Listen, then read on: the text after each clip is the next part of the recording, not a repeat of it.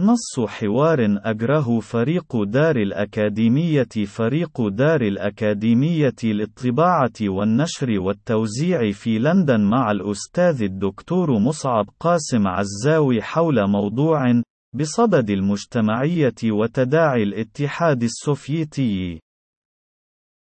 فريق دار الأكاديمية هل تعتقد بأن تفكك الاتحاد السوفيتي مثل سقوطا مدويا للفكر الاشتراكي؟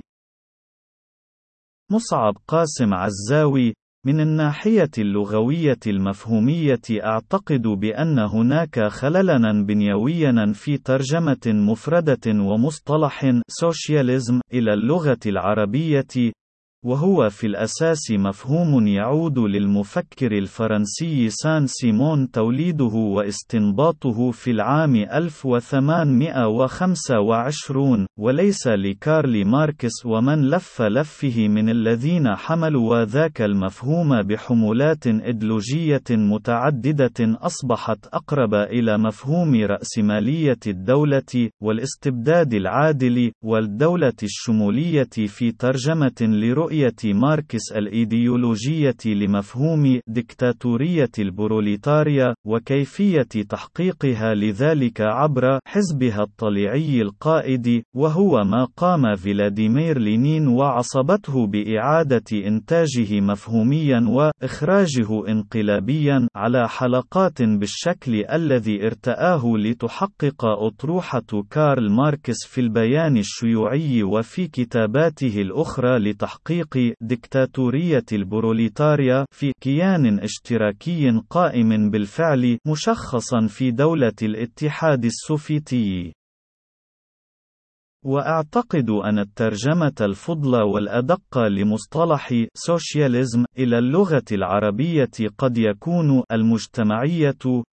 وهي المجتمعية أو الاشتراكية كأي فكرة مفهومية في حياة البشر كانت حمالة أوجه فكرية وإيديولوجية متعددة، بعض منها نقائض لبعضها الأخرى، كما كان في المثال الصريح لاسم الحزب النازي الذي قاد به هتلر الحرب العالمية الثانية والذي كان حرفياً حزب العمال الألماني الاشتراكي الوطني أو في تلك العداوة الدموية التي قادت بالفصيل البولشيفيكي الذي ضم أنصار لينين إبان تقلده السلطة فعليا من الحكومة الروسية المؤقتة بإدارة كارنسكي إلى إقصاء كل التوجهات والرؤى الأخرى عن نموذج شكل الاشتراكية في روسيا بعد الثورة والتي أفصحت عن نفسها بتهشيم كل السوفيتات التي مثلت نماذجا واعدة آنذاك للحكم الذاتي في مجتمعات مصغرة يتم إدارة شؤونها بالتشاور الديمقراطي بين أفراد المجتمع فيها، لصالح تحويل إدارتها، لتكون بيد الحزب القائد و طليعته الثورية، واعتبار كل من لم يتفق مع نهج ذينك الأخيرين تحريفيا وانتهازيا لا بد من إقوائه وإس استئصال شأفته قمعيا بقوة ديكتاتورية البروليتاريا، وهو ما كان مصير كل الفصيل الاشتراكي ممن والى لينين وأتباعه سابقا، وسميوا بالمنشفيكي لاحقا، وكل الاشتراكيين التحرريين من أتباع فكر باكونين، وصولا إلى رموز الفكر الاشتراكي في القارة الأوروبية من قبيل أنطونيو غرامشي في إيطاليا وروزا لوكس لوكسمبورغ في ألمانيا، وهو ما انتهى في الحقبة الستالينية بعداوة شعواء مع الجار الشيوعي العملاق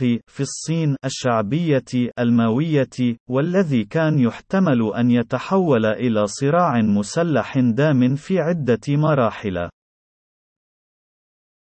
وهو ما يعني في مجمله بأن نظرة حيادية ومتحررة من ذلك الوعي العقائدي شبه اللاهوتي، باستبدال عقيدة دينية، بأخرى إيديولوجية واعتبار رموزها سواء كانوا كارل ماركس، أو من عرف نفسه لاحقا بأنه ظله في الحياة الدنيا بمثابة المنزهين عن الخطل والزلل، يجب تقديسهم والدفاع عنهم سواء أخطأوا أم أصابوا بطريقة تشبه ذلك السائد راهنا في كوريا الشمالية وتقديسها شبه الإلهي لقائدها الخالد كيم إيل سونغ يحملنا للاعتقاد بأن الفكر الاشتراكي كما هو غيره من الرؤى الفكرية البشرية ليس حكرا لأحد وليس ناجزا في أي مرحلة وهو يحتمل إعادة التفسير والتحميل المعرفي بما يتفق عليه مستخدمو ذلك المصطلح مفهوميا فيما بينهم ولا يحق لأي فرد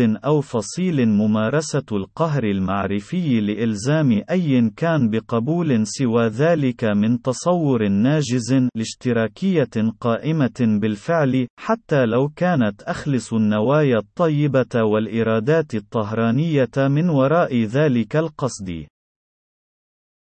وأعتقد بأنه قد يرقى إلى محاولة حجب نور الشمس بغربال متهتك، اعتبار الطموح الفطري للبشر في حياة كريمة لهم ولأبنائهم، وعدالة اجتماعية تضمن عدم معاناتهم شرور الجوع والمرض، وحرية في تعبيرهم وتفكيرهم تتيح لهم تحقيق ذواتهم وإيجاد معنى حقيقي لوجودهم في تلك الحياة ترفنا أو طوباوية لا تستحق بذل كل جهد لإدراكها فهي جميعها طموحات فطرية راسخة في وجدان كل إنسان وهي جزء عضوي من نموذج بنيان دماغه الفيزيولوجي والوعي الناجم عن ذلك الأخير حسب كشوفات بيولوجيا الدماغ وعلم النفس التطوري وهو ما قمت بتفصيله بحثيا في غير موضع ومقام مقال بالتوازي الضروري مع اعتبار تلك الطموحات الحقة مبادئ سامية